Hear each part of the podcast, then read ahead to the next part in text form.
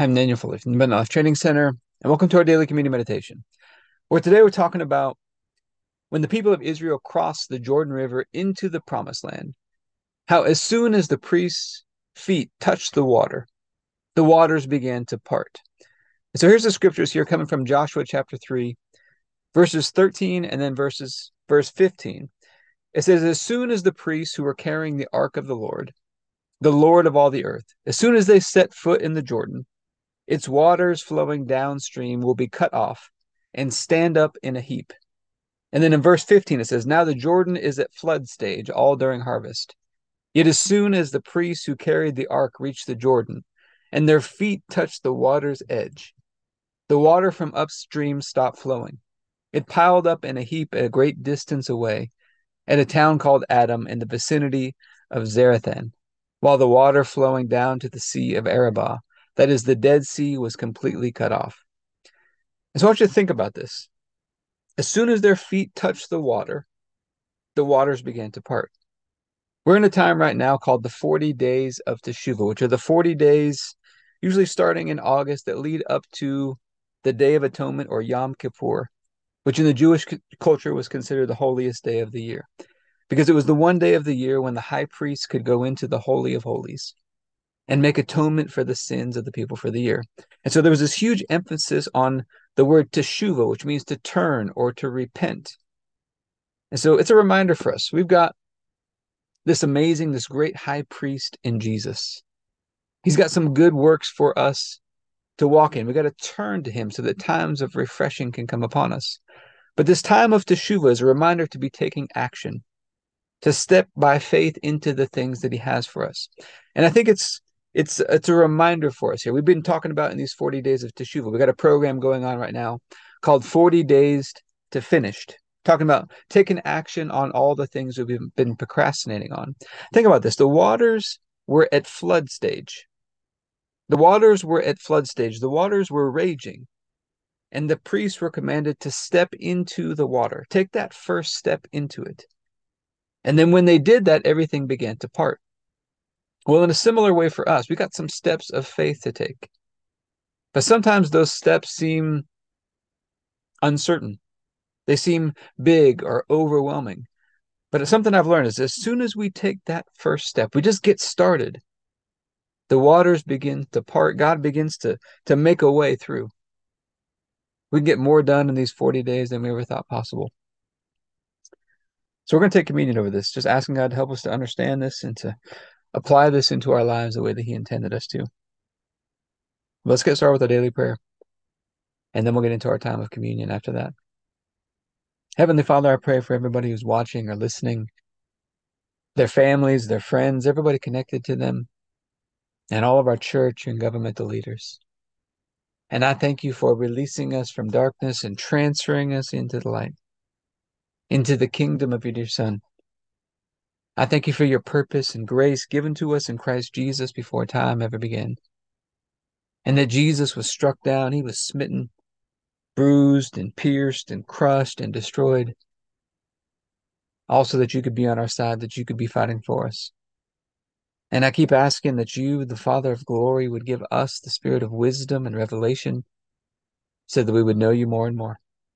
That the eyes of our hearts would be enlightened to know the hope to which you've called us and the riches of your glorious inheritance that is in us, and the immeasurable greatness of your power to us who believe. The same power that you exercised in Christ when you raised him from the dead, and you seated him at your right hand in heavenly places, far above all rule and authority and power and dominion, and every name that is named, not only in this age, but also in the one to come. And you put all things under his feet and made him to be the head of the body, the fullness of him who fills all in all. And Father, I ask you to bless us and to make your face shine upon us. Let us find grace and favor in your eyes. Expand our borders and our territory. Expand our capacity to receive everything you've given us in Christ and to let it flow through us so that we do good and are a blessing to people all over the world. Send us opportunities to do good and be a blessing today. And help us make the most of those opportunities. Keep your hand on us and help us do today what's right and best in your eyes. And do it with peace and joy and confidence in you.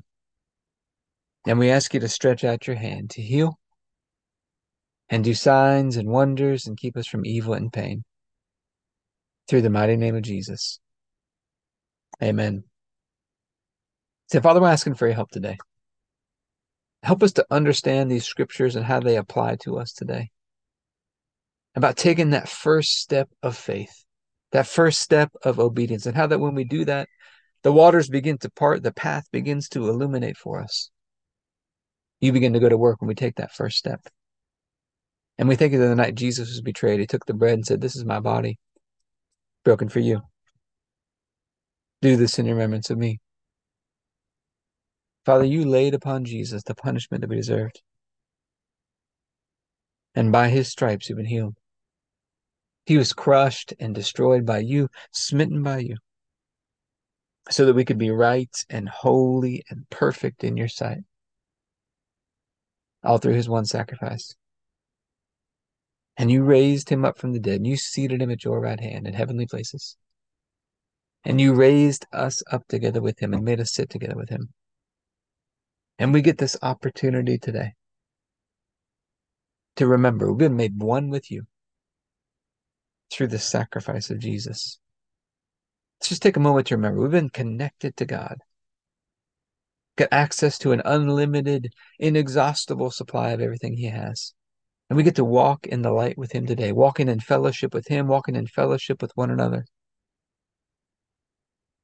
And the shortcut to walking in the light is to stay positioned in gratitude and praise consistently.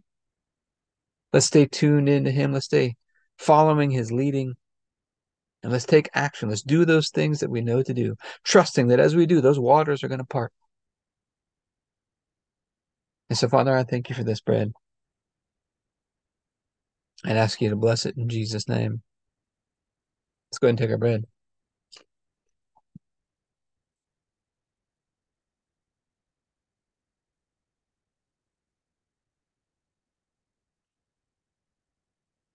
Then after supper, Jesus took the cup. And he said, This is the cup of the new covenant. In my blood, poured out for the forgiveness of sins for many. And it's the forgiveness of sins that released us from darkness and transferred us into the light. We get to have this covenant relationship with you, Father. But we do have a part to play.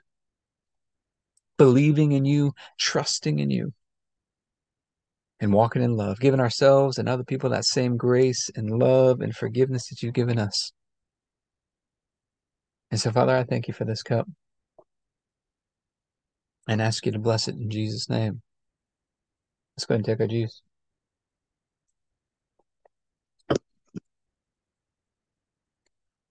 Uh, let's talk about some practical application into our health and fitness.